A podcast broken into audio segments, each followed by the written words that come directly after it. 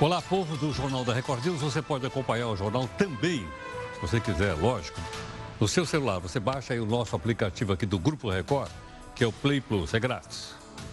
Agora, se você quiser acompanhar no computador, no tablet ou no Facebook, tem tudo, todas as redes sociais estão aí, uma vez que o jornal está em multiplataforma, como você sabe. Bom, é, nós queremos lembrar o seguinte: o deputado José Priante, eu não conhecia. Mas é que hoje eu soube, através do Faísca, que ele é o campeão de faltas na Câmara. É o homem que mais falta. Mas por incrível que pareça, ele tem o apoio do Faísca, que é o anti-herói aqui do Jornal da Record News.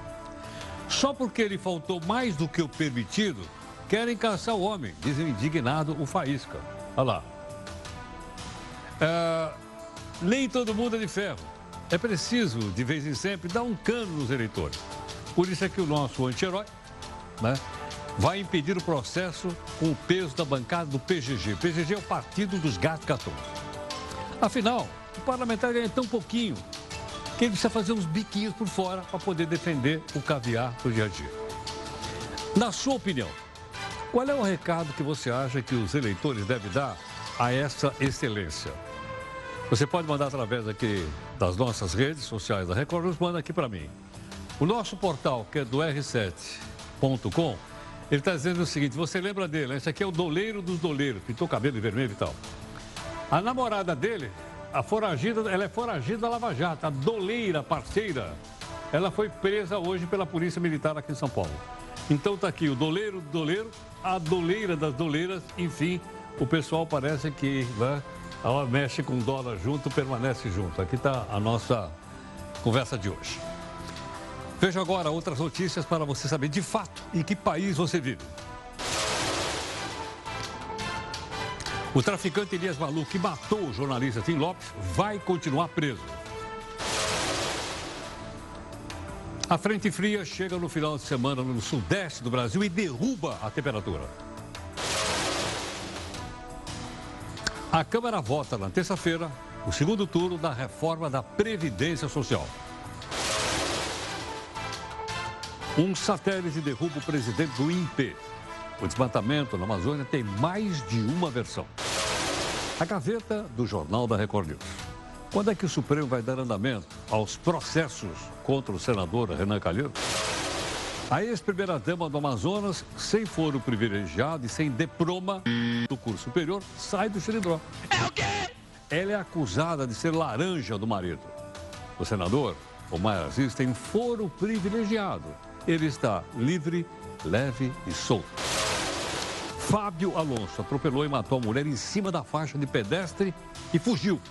Já tinha atropelado e matado um motoqueiro. Estava proibido de dirigir. É a punição para quem dirige sem carteira e se envolve em acidentes? Você vai ver. O Brasil costura acordos comerciais com vários países e blocos. Será que agora descobriram o mundo? O nosso convidado vai explicar. Que fim teve aquela ação que incentivava senadores e deputados a devolverem milhas das passagens que nós pagamos para eles? Vão devolver ou vão aproveitar nas férias? Yahoo! O Brasil e o Paraguai vão renegociar o acordo sobre a energia de Itaipu. O presidente paraguaio corre risco de sofrer um impeachment. Afinal, qual é a divergência? A gente explica. Tô nem aí, tô nem aí. Deputado José Priante, campeão de faltas na Câmara, diz que não está nem aí com quem fiscaliza o seu mandato. Será que ele recebeu o salário integral? Equipe de astrônomos descobre planeta com potencial para ser habitável. É a nossa chance, ó, de fugir aqui da Terra. São só 31 anos luz de distância. É bem para lá no Grajaú. O hacker acusado de invadir celulares de autoridades também deu golpe em banco. Foram mais de 600 mil reais de calote no Itaú. Os Estados Unidos põem fim a acordo de desarmamento com a Rússia. Que acordo é esse? O que, é que tem a ver com a Guerra Fria? Você vai ver. A nossa imagem do dia. Mais uma vítima da Lava Jato. O priminho aí do país que é pego em flagrante antes de avançar sobre a comida. Depois da permissão para dirigir e para assistir a jogos de futebol no estádio, as mulheres sauditas agora podem viajar sozinhas. Um deputado frauda a nota fiscal e perde o mandato. No Brasil, não. No Reino Unido. E por aqui, existem ou não casos semelhantes? Você vai ver. Na sua opinião, aqui no Brasil, um deputado também que fizesse isso deveria perder o mandato ou você acha que é um delito banal? Mande aqui sua opinião para mim nas redes sociais da Record News ou então no meu Zap Zap, que é 11 São Paulo, 942 128 782. Esse Jornal da Record News está em multiplataforma há um tempão já. Por meio dela você cobra da gente sempre busca de isenção, busca de interesse público.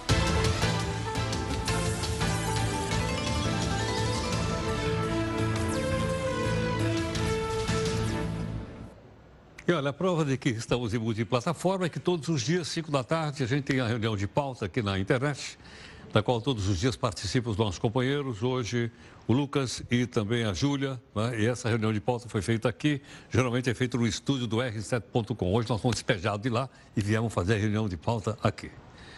Nossa hashtag aqui é JR News. Fica fácil de você poder falar conosco. Tudo bem? Bom, nosso desafio de hoje está aqui também. É de Michael Schudson. Diz assim. Jornalismo produz um primeiro ra... jornalismo produz o primeiro rascunho da história, não a última palavra sobre os acontecimentos. Em outras palavras, que... dizer, então quem é que quem é que diz a última palavra sobre os acontecimentos? É a história, não o jornalismo. Ok? Dá para entender isso ou não? É isso aí. Bom, o ministro Marco Aurélio Supremo revogou a prisão preventiva decretada em 2017, há dois anos, contra o traficante chamado Elias Maluco. Ele foi condenado ah, em 2005 a 28 anos e seis meses de prisão pelo assassinato do jornalista Tim Lopes. De acordo com o ministro, houve excesso de prazo à medida, mas o traficante deve continuar preso por causa de outros decretos de prisão que ainda estão em vigor. Agora eu acabei de ficar em dúvida. Se ele foi condenado a 26 anos e tanto de prisão, como é que ele poderia estar em prisão preventiva? Fiquei, fiquei meio confuso com essa história. Sei não. O Comitê de Política Econômica reduziu a Selic, você já sabe, de 6,5% para 6% ao ano. E a nossa intenção, ah, quando falamos a respeito do assunto, é o seguinte: o que é que isso muda na nossa vida? Ok ou não? Vamos aqui com o Gustavo, ok? Gustavo, o que é que isso muda no nosso dia a dia, Gustavo? Boa noite, Heródoto. Vamos lá. A definição da taxa básica de juros, a Selic, interfere na inflação e isso pode influenciar nos preços que os consumidores pagam no dia a dia. Afinal, como funciona a Selic? A cada 45 dias, o presidente do Banco Central e os diretores se reúnem para decidir se vão aumentar, diminuir ou manter a taxa básica de juros da economia. Nesse encontro, eles avaliam como está a economia brasileira e a economia mundial essa reunião é importante porque a decisão em relação à Selic impacta em muitos aspectos da economia. Depois da reunião, eles fazem um documento para explicar o motivo das mudanças na taxa. E qual o impacto da decisão do Banco Central no mercado? É nesse momento que os economistas do mercado financeiro ficam enlouquecidos. Eles fazem previsões para tentar identificar o que o Banco Central está prevendo para os próximos meses e tentam prever os juros na economia. E aí também que eles aproveitam para investir, onde acreditam que vão conseguir os maiores rendimentos. Qual o objetivo do Banco Central ao mexer na taxa Selic? A Selic é o principal instrumento para controlar a inflação. Quando a taxa sobe, os juros cobrados em financiamentos, empréstimos e no cartão ficam mais altos. E aí as pessoas tendem a comprar menos, ou seja, se dá a queda na inflação. Em contrapartida, se a inflação está baixa e o Banco Central reduz os juros, os empréstimos ficam mais baratos e as pessoas tendem a comprar mais. É por isso que, para saber o que fazer com a Selic, o Banco Central sempre avalia as condições da inflação, das atividades econômicas e até o cenário internacional. O que é manter a inflação no centro da meta, que tanto eles falam? A meta de inflação é definida pelo Conselho Monetário Nacional. Atualmente, ele define em junho a meta para a inflação dos três próximos anos Em 2018, foi definida a meta de 4% para 2021. Já para 2019, é de 4,25%. Com uma inflação previsível e estável, a economia pode crescer mais e as chances de incertezas ficam reduzidas. Selic é a única taxa de juros do mercado ou existem outras? A Selic serve como base para as outras taxas de juros, que são bem mais altas que ela. E essa tal da redução de taxa de 6,5% para 6%. Nem sempre o impacto da queda da Selic é tão direto. Para quem busca um financiamento, por exemplo, a variação da Selic pode ter impacto muito pequeno. Em alguns casos, os juros vão continuar altos. Isso porque eles dependem de impostos, taxas bancárias e também tem risco dessas operações. E com a inadimplência em alta, os bancos e as financeiras só querem emprestar com a certeza de que vão receber o dinheiro de volta. Graça. O Brasil e os Estados Unidos namoram uma aproximação comercial. Além dos Estados Unidos, tem também o Acordo de Livre Comércio, tem lá o acordo recente, Mercosul União Europeia. Mas o Brasil não pode virar as costas para o seu maior cliente, que é a China, né, com quem hoje é o maior parceiro comercial do Brasil. Foi os Estados Unidos durante muito tempo, agora é a China. Professor de Relações Internacionais da ESPM, professor José Luiz Pimentel, gentilmente aqui conosco. Pimentel, obrigado pela gentileza por atender aqui o Jornal da Record News. Olá, Heraldo, boa noite. Boa noite aos telespectadores. Pimentel, é possível, eu fico imaginando como uh, um malabarista, jogando com três bolas ao mesmo tempo. De um lado a União Europeia, do outro lado os Estados Unidos, do outro a China, porque afinal de contas nós não podemos abrir mão do nosso maior cliente. Como é que fica isso? Você disse bem, né? O cliente a gente sempre tem que tratar bem, independente de quem seja. Né? O fato é que são três grandes parceiros econômicos e comerciais do Brasil, tanto em termos de comércio quanto em termos de investimento. São parceiros que, enfim, de longa data, né? Aí o mais proeminente, vamos dizer assim, o mais é, jovem parceiro comercial aí dos anos 2000 para frente começou a impulsionar um pouco mais foi a China. Já com os Estados Unidos e União Europeia, historicamente temos já comércio e investimento há mais de 50 anos, intensificando-se a cada década, né? Então, o fato é que são pautas comerciais diferentes e pautas comerciais, é, é, é, é enfim, é, exportações, fluxos de comércio, muitas vezes complementares e muitas vezes diferentes também. Então, o que cabe ao Brasil? O que o Brasil tem que fazer, obviamente, é aproveitar as oportunidades e as sinergias com cada parceiro da melhor forma. Agora, Pimentel, eu imagino que a gente exporta para a China principalmente produtos da, na área agrícola, né? agropecuária. Para os Estados Unidos, a gente exporta produtos semi-industrializados, mas já de um valor agregado mais forte. Agora, em relação a este acordo com o Mercosul, me parece que há uma reciprocidade de produtos. Ou seja, na medida que as coisas forem evoluindo, nós vamos ter que concorrer com eles. Ou não? Não, o acordo de livre comércio, Heródoto, independente de, do parceiro comercial, prevê maior liberalização né, comercial e, obviamente, maior acesso a mercados de ambos os lados. Né? Então, obviamente que quando a gente é, olha para um acordo, a gente está falando de acesso mercado, a mercado de forma recíproca. Então, cabe aí, obviamente, dentro de uma negociação, você negociar como vai se dar esse acesso ao mercado de forma recíproca. Há setores que são mais sensíveis a um acordo de livre comércio, né? no caso, por exemplo, da, da, na, no acordo com a União Europeia, né? o setor industrial do Brasil é um setor, são, aí você tem máquinas e equipamentos, automóveis, entre outros, são setores sensíveis ao acordo. De certa forma, essas, as importações advindas da União Europeia desses produtos é, é um bloco que é, é, majoritariamente exporta produtos industrializados. E, concomitantemente a esse processo, você tem também uma negociação forte, onde o Brasil é ofensivo, do lado agrícola, né? do lado da agroindústria. Né? Eu gosto de chamar de agroindústria, porque é, é, é, envolve indústria de transformação também. E aí o Brasil tende a exportar mais. Mas, hoje, a pauta exportadora para a União Europeia, hoje, basicamente, que a gente tem aqui, é aproximadamente 50% de tudo que a gente exporta, um pouco mais, 50 e poucos por cento, são produtos manufaturados e o que a gente importa da União Europeia, 90% aproximadamente, também são produtos manufaturados. Então tem muita transação também intra-firma. né, intraindústria que a gente gosta de chamar. Então, há uma complementariedade sim, mas há também aí um aproveitamento dos melhores setores, dos setores mais competitivos de ambos os lados. Eu estava tentando me lembrar aqui o percentual do Brasil no comércio mundial. Será que é 4% ou não? Não, não chega a 4% é hoje. Menos não. de 4%? Gente, é menos, é menos. Historicamente, a gente chegou a 2 e pouco, hoje deve estar na casa de 2. Eu não tenho essa informação de cabeça, mas entre 1,5% e 2% no máximo. Bom, com esses acordos todos, você acha que pode aumentar isso?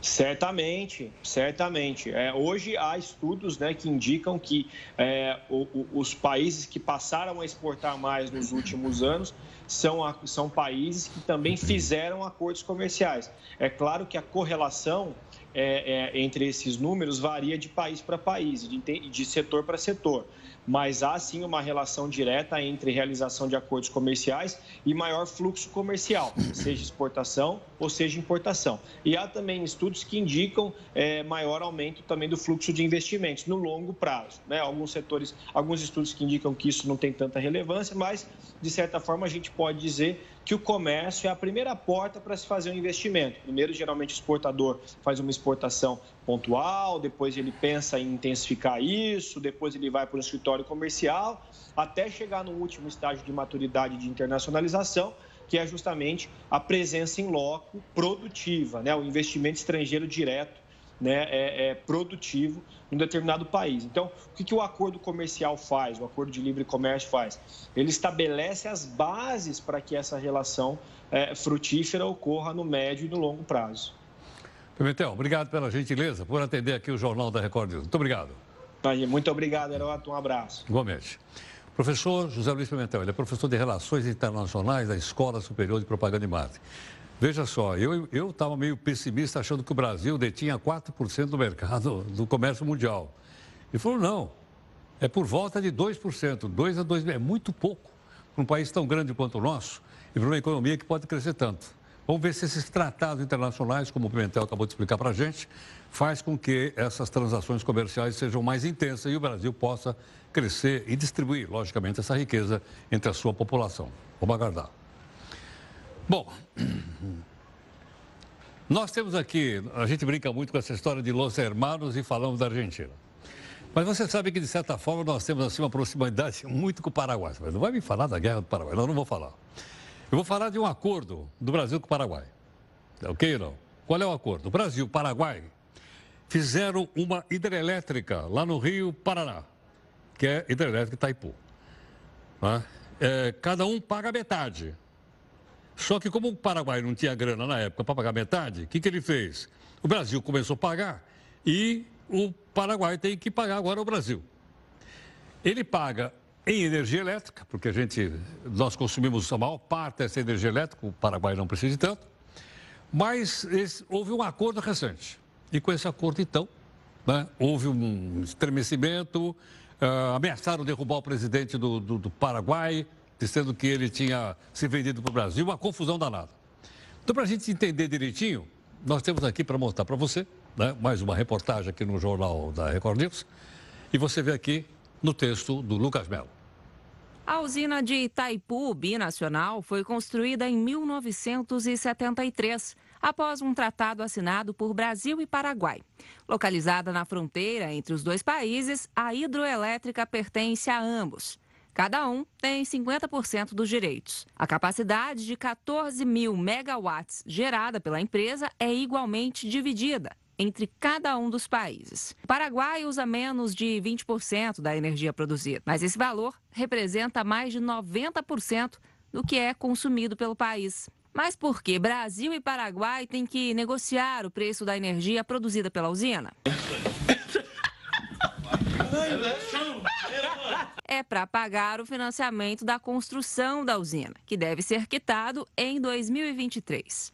Itaipu custou mais de 17 bilhões de dólares. O acordo de Itaipu prevê que Brasil e Paraguai comprem toda a energia gerada pela hidroelétrica. De acordo com informações da empresa, o Paraguai paga cerca de 26 dólares por megawatt-hora enquanto o Brasil paga mais de 41 dólares pela mesma quantidade. O Paraguai define anualmente quanta energia quer da usina. Do total definido, o Paraguai paga 43 dólares por megawatt-hora.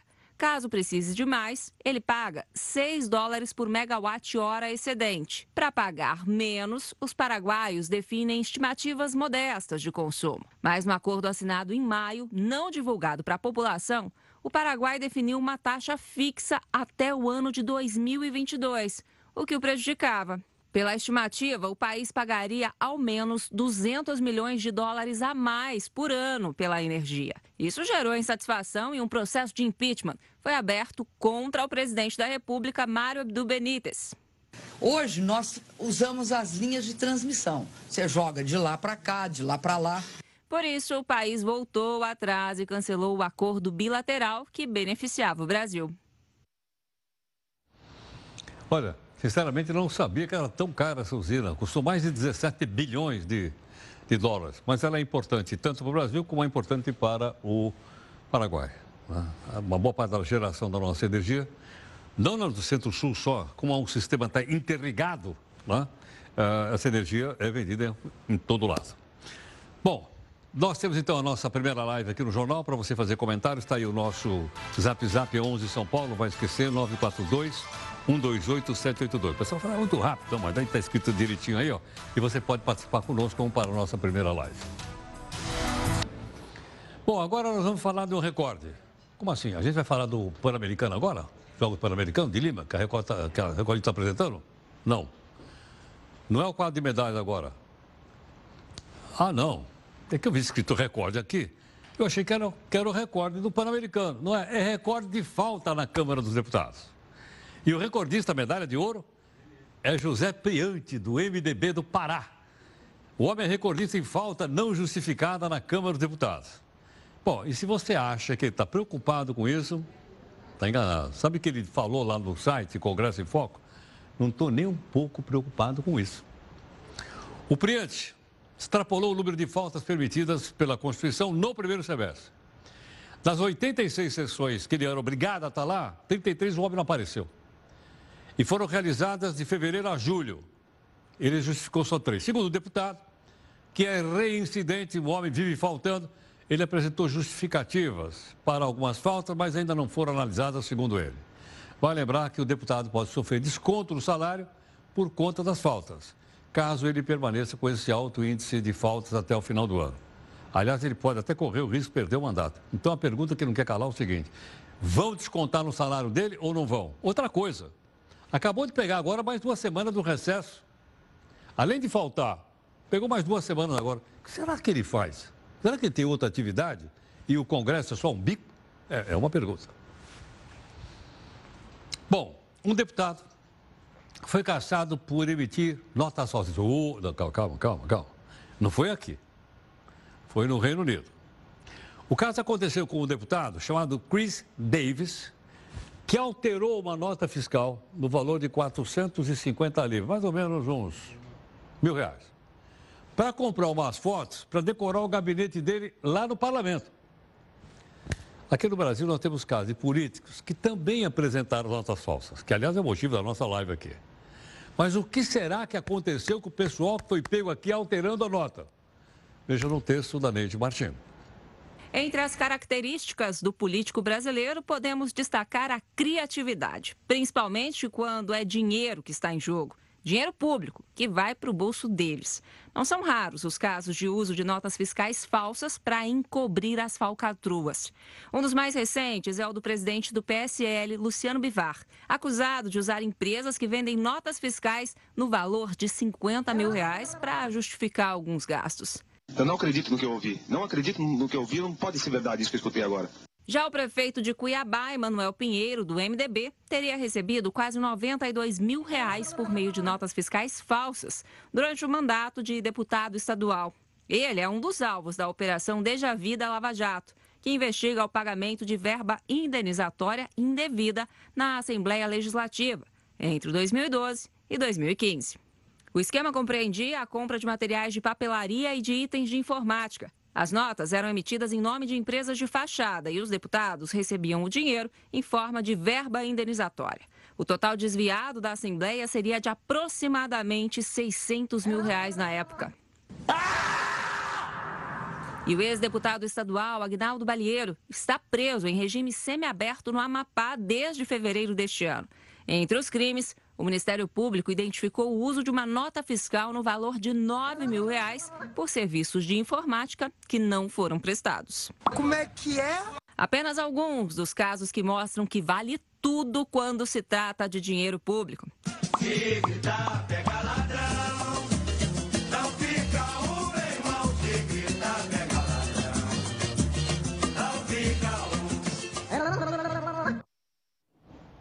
Gostei do fantasminha ali. Olha, o prefeito que nós falamos, eu pedi para o pessoal, eu infelizmente eu devia ter pensado nisso, eu não pensei. Nós temos a imagem daquele cidadão pondo o dinheiro no bolso, aquele monte de dinheiro no bolso, o prefeito lá de Cuiabá. E até agora não aconteceu nada.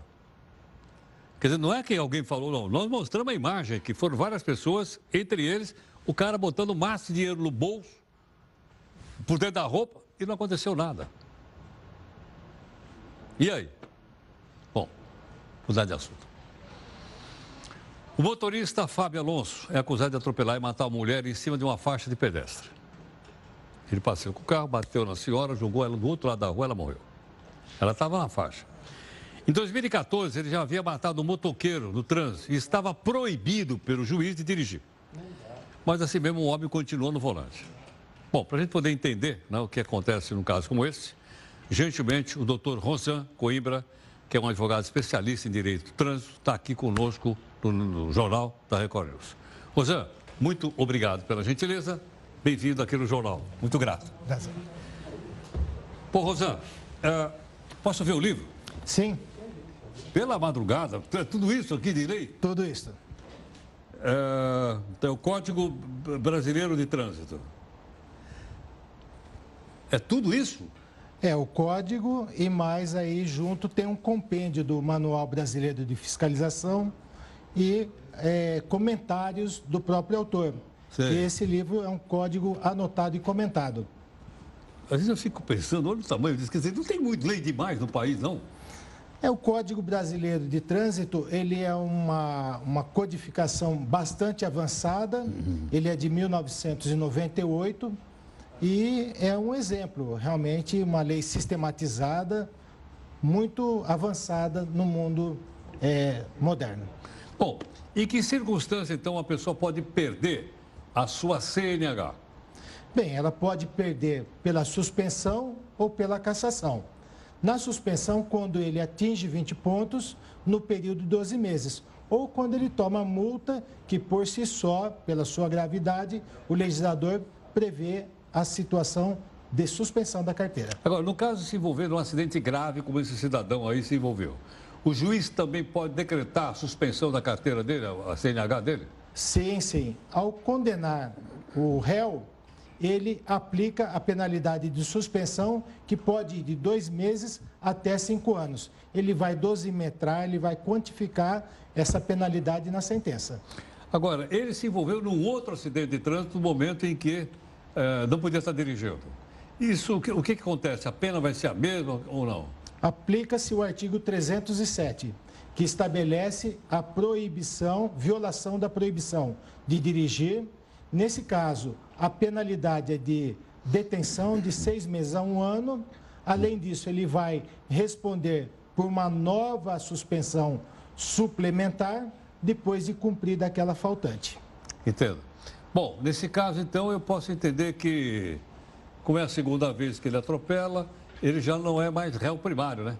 Ele já tinha sido condenado anteriormente, já não é réu primário, e isso vai pesar quando o juiz é, for impor a sentença.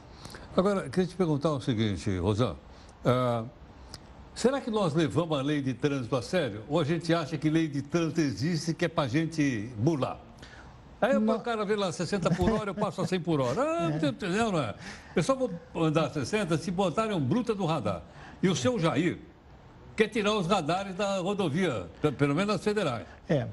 E já, já é bastante conhecido o espírito de Gerson, a lei do Gerson do brasileiro. Que Mas gosta... vale no trânsito a lei do Gerson? De certo modo, de certo modo, como o trânsito é a manifestação da cultura popular, ele também usa esse jeitinho, essa forma de ser no trânsito também, querendo passar na frente, querendo disputar espaço com os outros motoristas e esquecendo-se das boas maneiras. O trânsito, Heródoto, é uma forma da pessoa ela é, chegar a algum lugar com segurança. E o, o trânsito ele é um organismo onde todos devem cooperar para o bem-estar geral, para que todos consigam chegar ao local desejado com a máxima segurança. Agora, Rosan, o que é que falta para nós? Eu estou falando aqui na condição de pedestre, Sim. não de motorista, eu nem tenho carro.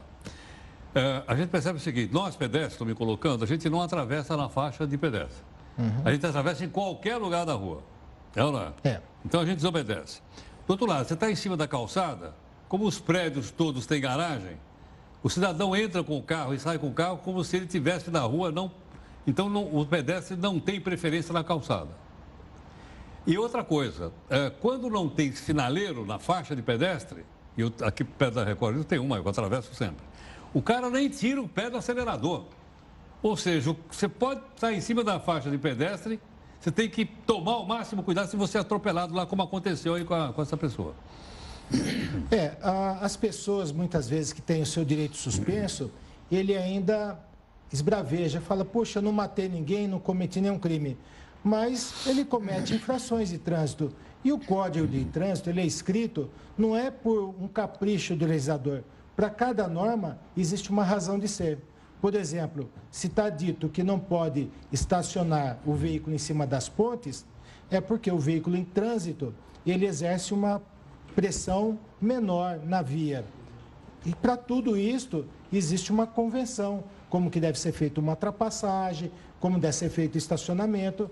Uma das coisas que o brasileiro acha é que colocando, acionando o pisca de alerta, ele pode parar em fila dupla. Então é necessário que as pessoas tomem consciência e entendam que respeitar a lei é uma questão de cidadania também, Heródoto. Claro, não, não, sem dúvida, sem dúvida. É. Mas a impressão que dá, estou falando em geral, né? É. A impressão que dá é o seguinte, é que essa é uma lei que foi feita para ser desrespeitada. E depois o pessoal fica bravo não, isso aqui é uma indústria da multa. Uma coisa que eu percebo também, Heródoto, é o seguinte, a, a mesma forma como que a pessoa reclama do, é, quando ele usa a via pública como pedestre, aí basta ele subir no volante que ele transforma faz a mesma coisa. e faz a mesma coisa. Né? Então, infelizmente, é aquilo lá, faça, é bom para os outros. Para mim, né, faça o que, que está lá para os outros, mas para mim, eu sou um pouco é, melhor do que os outros. Posso dizer que, no fundo, no fundo, no fundo, é questão de educação. É questão de educação. Associada à cidadania, logicamente. Isso, de, de convivência em sociedade, né? É tão bom quando você pratica a gentileza no trânsito e isso cria uma, um ambiente colaborativo, sabe? Quando um colabora com o outro, cedendo espaço, sinalizando pra, para para o outro passar, é, é, faz parte de uma boa educação. E essa boa educação é transpassada para o trânsito. Tá certo. Rosana, obrigado pela gentileza. Obrigado por ter vindo aqui no jornal. Muito prazer obrigado. em conhecê-lo, viu? É um prazer estar aqui com Muito vocês. obrigado, obrigado. Doutor Rosan Coimbra, advogado especialista em direito do trânsito. Aliás, até estava vendo o seguinte, dizendo, tem uma faixa de, de, pedestre aqui, a gente desce o metrô, então atravessa a faixa de pedestre. E aí a Mari falou assim, não, eles não só não param, como o cara acelera. Ela, ele vê você na faixa de pedestre diz, bom, vou pegar, ainda mais se souber que sou eu, então, já viu, né? Imagine um São Paulino na direção, ou um palmeirense, eu que sou corintiano, os caras vão passar por cima de mim. Bom, amanhã a bola volta a rolar aqui na nossa Record News. É, nós temos o campeonato que é a International Champions Cup, que você está acompanhando. Começa a 1h20 da tarde. Uma hora e 20 minutos da tarde, você não pode perder. É um jogão entre o Milan e o Manchester. Neste sábado, uma e meia da tarde, Manchester United enfrenta o Milan no maior torneio de futebol de pré-temporada do mundo. Ao vivo. Record News, emissora oficial da International Champions Cup. Jogão, hein? Bom, já no domingo, às 10h50, tem também o Tottenham, que é o time, o time inglês, como você sabe, é? e o Inter. E quem vai trazer todas as emoções desse jogo, entre ingleses e, e, italianos, é o Cadu Cortes e Maíra Siqueira. Portanto, é mais um jogão que você não pode perder aí, que é o International Champions Cup. Ok ou não? Olha aí, só timão. Vamos fazer a nossa segunda live. Está aqui o nosso númerozinho em São Paulo, que é o 11 aí, ó. Tá certo? Aqui está 942-128-782. Para você comentar, então, a nossa, a nossa conversa de hoje aqui na live. Você está acompanhando aqui na Record News uma belíssima sequência de transmissão dos Jogos Pan-Americanos com a participação dos nossos companheiros do Departamento de Esporte, pessoal extraordinário aí, com narrações e comentários, enfim. É uma coisa muito, muito bacana e, logicamente, a gente está torcendo mais pelo nosso país, na é verdade, pelo Brasil. Vamos conferir, então, aqui o quadro de medalhas aqui hoje, lá nos Jogos Pan-Americanos. Bom, ontem, aqui no jornal, o Brasil estava em terceiro lugar, agora ele caiu para quarto lugar. Porque o Canadá disparou, ó. O Canadá estava em quarto e passou para segundo lugar com 16 medalhas de ouro. Os americanos subiram para 40 medalhas de ouro. Caramba! O México está com 16, o Brasil está com 14, Cuba está com 11. E a Argentina não está aqui? Cadê os irmãos? Os irmãos caíram lá para baixo, então, pelo jeito. Mas, de qualquer forma, está em sexto lugar a Argentina? Coitados, então está chateado essa questão da Argentina. Enfim, mas estamos então em quarto lugar. O que vale, obviamente, são as competições, a excelência dos uh, esportistas que estão lá. Né? Ganhou, perdeu, é circunstância do jogo. Eu acho que o que vale é a beleza do espetáculo que a gente tem montado por aqui. E mais, tem mais, tem hoje, tem amanhã, tem, tem, tem, um montão de coisa para a gente ver aqui. Ainda hoje, acabou o jornal, você pode acompanhar o boxe masculino, finais, olha aí, medalhas. Aí você pode também, tem boxe feminino também nas finais. E você tem também os saltos ornamentais às 10 da noite, finais também às 10 da noite. Então, tudo aqui na, na Record News. Às 10h30, aí partidão, né? Temos aí então o handebol masculino e temos então o, o basquete masculino também às 23 horas. Ok ou não? É Puerto Rico, é isso ou não? Ah, tá, eu não, eu não sabia. Acabei de aprender como é que é, como é que define. Nem também conhecia a bandeirinha. Prazer em conhecê-lo. Puerto Rico. Devia ter perguntado para os nossos companheiros de esporte aqui que eles iam ensinar. Bom, os Estados Unidos querem um novo acordo de desarmamento nuclear, não só com a Rússia. Ele quer com a Rússia e quer que a China participe também. Para você ter uma ideia, o primeiro tratado foi em plena Guerra Fria. Havia uma ameaça no mundo de haver uma guerra nuclear. E essa guerra nuclear, Guerra Fria, poderia ter colocado um fim à história da humanidade. Aliás, deixa eu falar para você antes de você ver a matéria aqui era tanto, tanta bomba atômica, tanta bomba atômica, que perguntaram para o Albert Einstein, que ajudou a fazer a primeira bomba atômica americana, como é que vai ser uma terceira guerra mundial? E o Einstein respondeu, não sei. Mas a quarta eu sei. A quarta vai ser de arco e flecha. Essas palavras do Einstein, porque ele diz, se tiver uma guerra nuclear, vai acabar a civilização. Veja aqui o texto do Felipe Leme.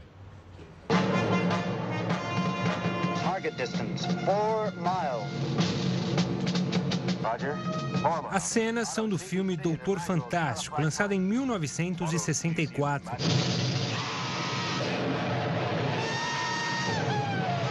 A obra de Stanley Kubrick critica como poucos e de forma bem humorada a Guerra Fria, época em que americanos e russos quase desencadearam um conflito nuclear.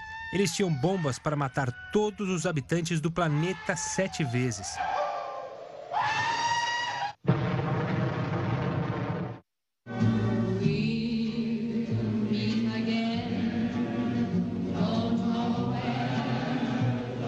Diz que um dia nós encontraremos de novo, sem saber onde e quando.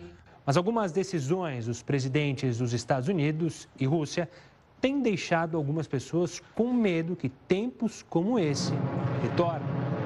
2 de agosto marca oficialmente o dia em que os Estados Unidos abandonaram o tratado. Today, the INF Treaty Hoje, o Tratado de Desarmamento Nuclear deixa de existir porque a Rússia implantou um novo sistema de mísseis. Os novos mísseis nucleares russos são móveis e difíceis de detectar. Eles podem chegar a cidades europeias em poucos minutos após um alerta. A Rússia é a única responsável pela saída do acordo. Se pudéssemos fazer um pacto com a Rússia em que eles reduzissem e nós reduzíssemos a energia nuclear, isso seria uma grande coisa para o mundo e acredito que isso acontecerá. Nós discutimos isso. Assim como nos últimos meses, a Rússia continua culpando os Estados Unidos pelo fim do tratado. O acordo, firmado em 1987, foi uma conquista para quem vivia sob o medo de uma guerra nuclear. Pela primeira vez na história, o termo controle de armas foi substituído por redução de armas. Nesse caso, uma eliminação completa de uma classe inteira de mísseis nucleares dos Estados Unidos e União Soviética. As futuras gerações terão o veredito sobre a importância do evento que estamos prestes a testemunhar, mas eu vou me arriscar a dizer que a assinatura do primeiro acordo que elimina as armas nucleares tem um significado universal para a humanidade do ponto de vista da política mundial e do ponto de vista humano. O texto previa não apenas a eliminação de mísseis de médio alcance, como permitia a qualquer das partes inspecionar as instalações militares da outra. Na época, quase 3 mil mísseis foram destruídos, 900 por parte dos Estados Unidos e cerca de 2 mil por parte da União Soviética. Voltando para os dias atuais, Trump entende que o acordo deixa os americanos em desvantagem em relação à China, que não tem nenhuma sanção sobre a produção de armas nucleares. Enquanto isso, nós, meros mortais, Continuamos acompanhando esse imbróglio com a sensação de que só há uma alternativa. Saída pela direita. Se houver guerra nuclear, não tem saída pela direita, não tem pela esquerda. Acaba todo mundo.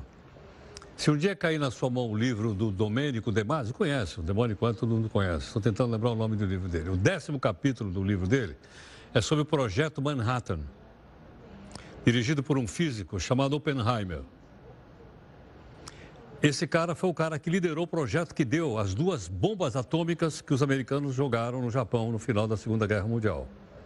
Então, por aí a gente vê o risco que é uma volta à Guerra Fria. Esperamos, obviamente, que isso não aconteça. Bom, vamos para a terceira live, porque o jornal está em multiplataforma e você faz os comentários que você julgar, né? julgar relevantes aqui para o nosso jornal. Bom, vamos aí mais uma história para você avaliar o país em que você você e eu vivemos. Tem um empreiteiro chamado Cavendish, não vai confundir com um pirata. Tem um pirata aí chamado Cavendish, mas isso foi no começo da história do Brasil, não tem nada a ver. Estou falando do empreiteiro, Cavendish. Ele prestou depoimento e disse que o ex-diretor da Dersa, conhecido como Paulo Preto, cobrou uma propina para ampliação da marginal do Tietê, que passa bem atrás aqui da Record News. O pagamento era a condição para que as empresas pudessem participar das obras, da escolha, da licitação. Na época, o governador era o José Serra, que hoje é senador para São Paulo. O empreiteiro disse que pagou 8 milhões de reais. Mas não para por aí, não. Ele pagou mais 20 milhões de reais depois. Quer dizer, quando o cara ganhava aqui a obra aqui da Marginal aqui atrás, ele tinha que dar, chama oxigênio, tem que oxigenar o cara, senão a obra não ia. Mas quem é esse personagem, se não é o pirata? É o empreiteiro chamado Cavendish. Veja aqui no texto da Ney Martinho. Fernando Cavendish tem um jeito de garotão, a simpatia de carioca e um leve sotaque de quem nasceu em Pernambuco. A boa impressão é reforçada com atos extremos de bondade. Ele é amigão do ex-governador do Rio, Sérgio Cabral, condenado a 216 anos de prisão por corrupção. E foi ele quem deu um anel à mulher de Cabral, avaliado em 800 mil reais. Uau! Mas essa é apenas uma das proezas do empreiteiro. Cavendish é suspeito de liderar um esquema de corrupção que desviou 370 milhões de reais dos cofres públicos. Tudo feito, claro, com muito charme e categoria, o que combina com o famoso jantar num restaurante luxuoso em Paris, que ficou conhecido como a Farra dos Guardanapos. Além de Cavendish, estava lá também Cabral e outros amigos. Ah! Fernando Cavendish mistura o comportamento informal com agressividade peculiar nos negócios. O estilo do dono da Delta Construções, brindado com muitas obras do governo do Rio, confunde-se com a ascensão da empresa que, de modesta visibilidade em Pernambuco, alcançou lugar de destaque no país. O bom relacionamento com amigos, como já vimos, foi importante nessa trajetória. A construtora Delta foi fundada pelo pai dele. O jovem Cavendish vivia no Rio e assumiu aos 27 anos o conselho da administração da Delta. O lado extrovertido do empresário ficou evidente em 2009, durante o luxuoso casamento dele com Jordana Kfouri. A festa foi na casa do empresário em Itaipava, em Petrópolis, para 700 convidados. A união foi tragicamente encerrada em junho de 2011, quando Jordana e mais seis pessoas morreram em um acidente de helicóptero na Bahia, a caminho da festa de aniversário de Cavendish. Em 2016, o empreiteiro foi preso, passou à prisão domiciliar e depois, por conta da colaboração com depoimentos, ganhou a liberdade. Bueno, nós uh, vamos então ficar aqui por aqui. Uh, os nossos companheiros já estão aqui no estúdio para todos os jogos pan-americanos que vão continuar aí. A gente colocou agora um pouquinho ali para você o telão, né? Os jogos você não deve perder, são coisas bacanas. Vai dar continuação aqui no jornal. E, obviamente, que a gente vai encerrar o jornal hoje homenageando os nossos companheiros do esporte e os Jogos Pan-Americanos.